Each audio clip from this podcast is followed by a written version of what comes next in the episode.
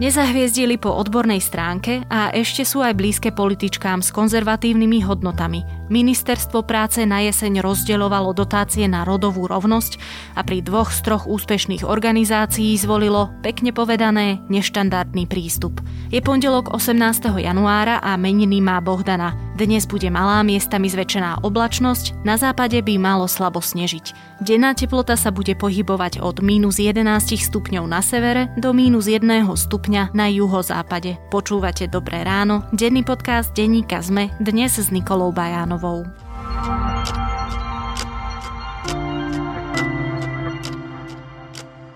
A teraz už krátky prehľad správ. Vláda sa rozhodla pre kombináciu lockdownu a masívneho plošného testovania. Uznesenie podporili všetci okrem šéfky strany za ľudí Veroniky Remišovej. Testovanie sa začne už dnes a potrvá do 26. januára. Ľudia sa môžu dať otestovať v mobilných odberných miestach alebo si nechať urobiť PCR test. Od 27. januára bude na cestu do práce potrebný negatívny výsledok PCR testu alebo antigénového testu. Rovnako sa bude treba preukázať testom aj pri vychádzke do prírody. Nariadenie platí pre ľudí od 15 do 65 rokov. Potom chce vláda rozdeliť krajinu na 36 lepších a 37 horších okresov, v ktorých sa testovanie zopakuje. V horších okresoch bude negatívny test potrebný až do 7. februára. Vláda do tohto dátumu zároveň predlžila zákaz vychádzania. Testovania sa musia zúčastniť aj ľudia, ktorí dostali prvú vakcínu proti koronavírusu. Na začiatku januára by voľby vyhrala strana Hlas, sociálna demokracia s takmer 22% hlasov. Druhé by skončilo Oľano s necelými 15% a tretiu priečku v prieskume Medianu pre RTVS obsadila Sloboda a Solidarita so ziskom 11,8% hlasov. Do parlamentu by sa dostali ešte Kotlebovci, Smer, Progresívne Slovensko a tesne aj hnutie Sme rodina. Vládna za ľudí by sa už do Národnej rady nedostala. Voliť by prišlo minimálne 49 ľudí. Ruského opozičného politika Alexeja Navalného v nedelu po prílete do Moskvy zatkla polícia. Stalo sa tak po jeho návrate z berlínskeho exilu mesiace potom, čo ho počas protikorupčného turné na Sibíri niekto otrávil toxickou látkou, zrejme novičokom. Dodávky vakcíny od konzorcia BioNTech Pfizer do Európskej únie sa v najbližších týždňoch oneskoria. Americká firma totiž navyšuje výrobné kapacity, aby mohla očkovaciu látku dodávať na trh vo väčších objemoch. Pfizer nebude v priebehu nasledujúcich troch až štyroch týždňov schopný úplne splniť už slúbený objem dodávok, čo viacerí vedúci predstavitelia európskych štátov skritizovali, pretože to podľa nich znižuje dôveryhodnosť procesu očkovania. Novým predsedom nemeckej vládnej kresťansko-demokratickej únie sa stal Armin Laschet, ktorý v druhom kole porazil Friedricha Merca. Premiér spolkovej krajiny Severné Porínie Vesfalcko je spojencom kancelárky Angely Merkelovej. Tá bola na čele CDU v rokoch 2000 až 2018, keď ju na poste predsedničky nahradila Annegret Krampová Karembauerová. Kancelárka Merkelová v oktobri 2018 avizovala, že v roku 2021 už nebude kandidovať na žiadnu politickú funkciu. Viac správ nájdete na zme.sk alebo v mobilnej aplikácii Deníka Zme. Organizácia Fórum života či poradňa Alexis dostali na jeseň štátne dotácie na rodovú rovnosť napriek tomu, že v hodnotení žiadosti získali menej bodov ako subjekty, ktoré sa téme dlhodobo venujú. Pointa je však oveľa vážnejšia ako peniaze od ministerstva práce. Už po nástupe novej vlády niektorí odborníci a odborníčky upozorňovali na to, že do rodovej politiky sa bude primiešavať čoraz viac náboženského a konzervatívneho vplyvu. Čo presne sa stalo, zodpovieme zelevkou denníka sme Kristínou Braxatorovou. ženám a začali sme vytvárať sieť pomoci, ktoré zastrešilo Fórum života, ktorý spája tých, ktorí chcú, ktorých vedia a pre tých, ktorí potrebujú pomoc. Aj o tom je Fórum života. Z iniciatívy občianskeho združenia Pastor Bonus vznikol projekt Zachráňme životy – Ide o systém pravidelnej mesačnej finančnej výpomoci určenej na záchranu počatého dieťaťa.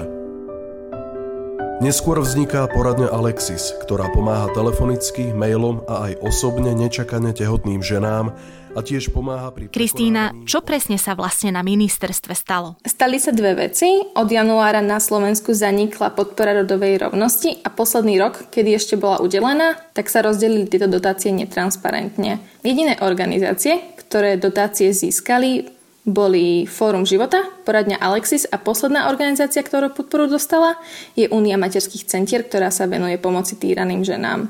Zvyšných 12 organizácií, ktoré sa na Slovensku venujú podpore rodovej rovnosti, dotácie nezískali. A celkovo ministerstvo na túto oblasť prerozdielilo 21 tisíc eur. A oni chcú s tými peniazmi robiť čo? Ako vlastne fungujú? Čo robia? O, toto sú organizácie, ktoré ja nazývam anti-choice. Nenazývam ich pro-life, tak ako sa nazývajú oni, lebo tá práca, ktorú oni robia, je už za hranou pro-life. Pro-life organizácie sa venujú napríklad povedzme pomoci ženám, ktoré sa rozhodnú, že nechcú ísť na umelé prerušenie tehotenstva a teda im poskytnú napríklad bývanie alebo niečo podobné. To, čo robia organizácie ako poradňa Alexis, ktorá minulý rok dotáciu z ministerstva dostala, posiela ženám ktoré požiadajú o pomoc e-maily, ktoré by mohli byť interpretované ako nátlak alebo citové vydierania. To znamená čo? My máme e-mail od jednej čitateľky, ktorá nás kontaktovala po tom, čo sme vydali posledný článok. A teraz citujem. Je to fakt, že do vášho života už dieťa prišlo, ktoré bolo reálne stvorené, ktoré sa vyvíjalo a ak by tehotenstvo pokračovalo, raz by sa narodilo ako skutočný originálny človek. Teda bez ohľadu na to, ako nazveme počiatočné štádium vývinu človeka, či už plod, hluk buniek, fetus, embryo, je to vlastne úplne jedno, pretože sa za tým neskrýva ani zviera, ani nič neživotné, ale človek. Tento človek by mal svojich rodičov, ktorí ho splodili, teda vás a vášho partnera. Rozhodnutie ísť na potrat bez ohľadu na to, či ho považuje matka za morálne prístupné alebo neprístupné, je teda rozhodnutím o živote, respektíve o jeho konci, a teda konci života vlastného dieťaťa. A to už nie je pomoc matkám, alebo teda pomoc ženám. Rozumiem. Toto je ale debata pro-life a pro-choice, ktorá nie je nová a dovolím si povedať, že nie je ani zďaleka blízko k nejakému ideálnemu koncu. Ak sa ale vrátime k dotáciám, prečo je zvláštne, že tieto organizácie peniaze dostali, keď sa tak stalo už aj v minulosti. A teraz sa vráťme k tomu, čo si povedala v úvode a to, že tieto dotácie neboli udelené transparentne. Napríklad Fórum života spolu zakladala poslankyňa Anna Záborská z klubu Olano. A Anna Záborská je na Slovensku známa hlavne tým, že sa snaží presadiť návrh, ktorý by obmedzil prístup k umelému prerušeniu tehotenstva. Potom poradňu Alexis založil Fórum života a v jej predsedníctve momentálne sedí Anna Verešová, ktorá kedysi kandidovala za Olano a v posledných voľbách bola na kandidátke KDH. A teda tieto organizácie získali z tých 21 tisíc takmer 13 tisíc eur. Nehovoriac o tom, že po odchode Olgy Pietruchovej z ministerstva práce dočasne viedla odbor rodovej rovnosti Anna Verešová a to je informácia, na ktorú sa my na ministerstve pýtame už 3 mesiace a odpoveď nedostávame, či je to naozaj tak alebo nie. Nám túto informáciu potvrdili naše dva zdroje a poslali sme potom následne aj dve infožiadosti, no ani tak sme sa k potvrdeniu alebo vyvráteniu z ministerstva nedostali. Čiže vlastne je to tak, že v tom čase, kedy sa dotácie rozdeľovali, odboru, na ktorom sa rozdeľovali, šéfovala Anna Berešová. A ona to popiera. Áno. Ty si sa o udelení dotácií rozprávala aj s Annou Záborskou. Ako ona vníma tú kritiku? A teraz, či už toho, že ide o organizácie blízke jej alebo uh, Ane Verešovej? A tiež, že vlastne ani nemajú veľa s rodovou rovnosťou. Ja pripomeniem iba, že napríklad také fórum života je známe aj svojim namietaním rodového hľadiska v istambulskom dohovore, čo je už kapitola sama o sebe. Ale teda, čo hovorí Anna Záborská? No, o organizácii Anny Záborskej, teda o fóre života, je dôležité vedieť, že ona kedysi žiadala o podporu aj z norských dotačných fondov a tam im nebola udelená, lebo nesplňajú kvôli tomu, že odmietajú istambulský dohovor, tak nesplňajú potom podmienky na to, aby dotáciu dostali. Preto sa oni uchádzajú o iné fondy. Tie organizácie splňajú kritéria, ktoré posudzuje komisia, kritéria, ktoré treba splniť, aby tá dotácia bola daná, tak je to úplne jedno, kto v tom predsedníctve je. Tam treba pátrať po tom, že či kritéria boli splnené. Anne Záborskej inak treba veľmi uznať, že ona komunikuje vždy úplne korektne aj vysvetľuje, že prečo oni o túto pomoc vôbec žiadali a teda ona s nami, za každým, keď sme ju oslovili, tak ona s nami komunikovala. A ona teda hovorí, že to, že im dotáciu tento rok pridelili aj v takej výške, tak ona to považuje ako krok ku spravodlivosti. A ako sa stavia k tomuto, dá sa povedať, že už konfliktu záujmov, samotné ministerstvo práce? My sme s touto otázkou oslovili najprv Milana Krajňaka, keďže on je vo vedení rezortu práce a on nás vždy odkáže na svoj tlačový odbor. Potom sme sa snažili osloviť Zuzanu Brixovú, tá vedie odbor rodovej rovnosti, čiže by mala byť ona kompetentná odpovedať tieto otázky, keďže to je jej agenda na ministerstve a tiež nás odporúčila na svoj tlačový odbor. No a tento tlačový odbor na naše otázky odpovedá veľmi selektívne. My im zašleme napríklad 12 otázok, oni nám odpovedia na 3 otázky a to sú väčšinou také doplňujúce otázky k tomu, čo si vieme my vyhľadať sami na internete na ich webovej stránke a oni nám vlastne iba odpíšu to, že to si nájdete na tej webovej stránke. A nejde len o konflikt záujmov, ty si informovala aj o tom, že sa pri výbere podporených organizácií neriadili odborným hodnotením. O čo ide? Tu ide o to, že dotácie sa vždy rozdielovali doteraz na základe toho, koľko bodov získali v bodovom hodnotení a teraz je to prvý rok, kedy sa peniaze takto nepridelovali. Každý rok sa hodnotenie žiadosti zapisuje do tzv. hodnotiacich hárkov. Tie boli vypracované ešte za Pietruchovej, ale ministerstvo nerozdalo tento rok dotácie podľa nich a teda tieto hárky sa nám snaží nejako utajiť a my sa k ním nevedeli sme sa k ním niekoľko mesiacov dostať, až kým sa nestalo to, že ich niekto rozposlal. Rozposlal ich nám aj iným redakciám a nám sa podarilo autenticitu týchto hárkov potvrdiť. Čiže my vieme povedať, že tie háky, ktoré unikli, obsahujú hodnotenie žiadosti, tak ako bolo udelené ešte za bývalého vedenia toho odboru a že tie dotácie neboli rozdelené podľa tohto bodového hodnotenia. V hárkoch teda vedú nepodporené organizácie, áno? Áno. Týchto 12 organizácií, ktoré neboli podporené, tak to sú väčšinou také organizácie, ktoré tú podporu získavali každý rok. Podľa tohto vieme mi povedať, že to sú organizácie, ktoré sa podpore rodovej rovnosti na Slovensku dlhodobo venujú a že teda podmienky na udelenie dotácie spĺňajú. Napríklad organizácia Možnosť voľby či Aspekt boli posledné roky medzi tými, čo podporu dostávali a obidve získali v hodnotení na 90%, dokonca myslím, že to bola možnosť voľby, čo získala 98%, a napríklad také fórum života, tak ono dostalo o 20% menej v tom hodnotení, čo je veľký rozdiel.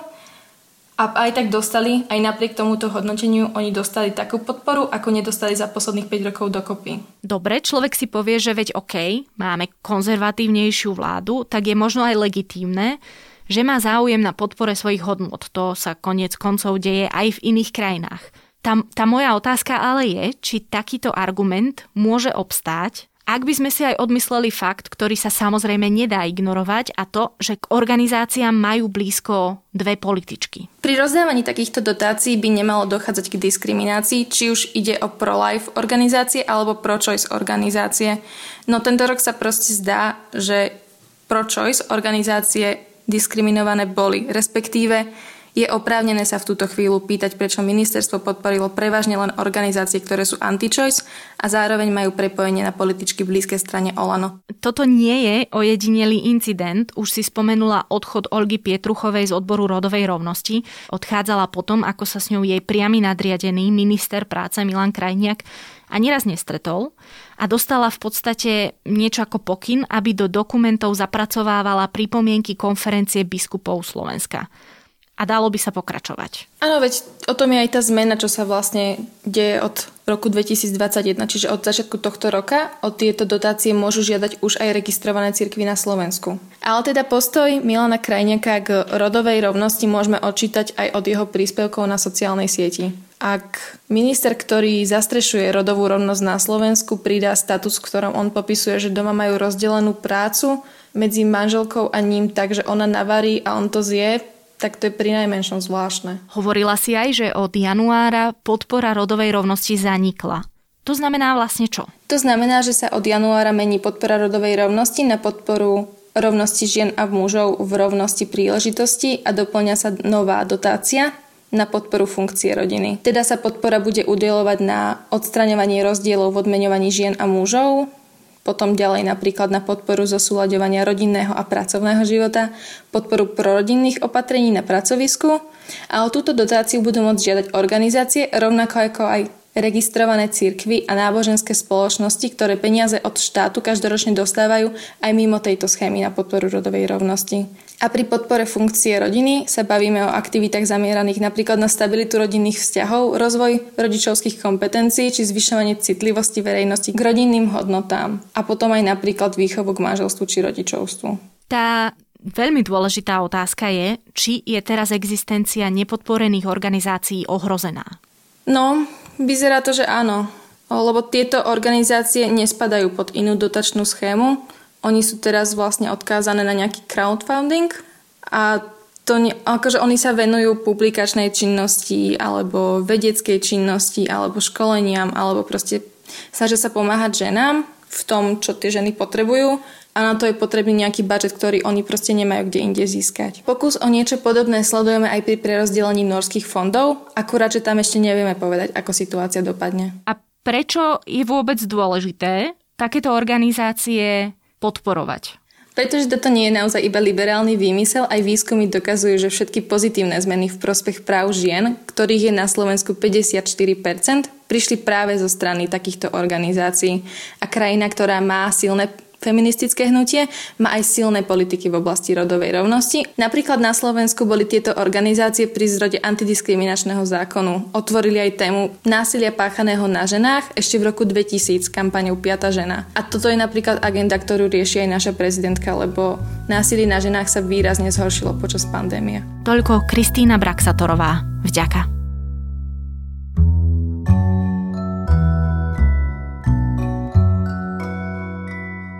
Dnes by som vám chcela odporúčiť dve web stránky. V prokrastinačnej kríze sa na nich môžete pohrať a nabiť tak baterky niečím zábavným.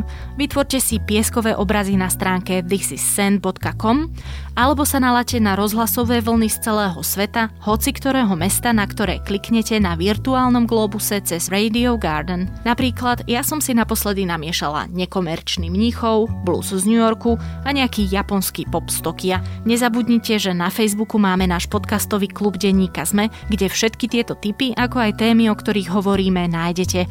To je na dnes všetko. Počúvali ste Dobré ráno, denný podcast Denníka Zme. Príjemný štart do nového týždňa vám praje Nik Nikola Bajánová.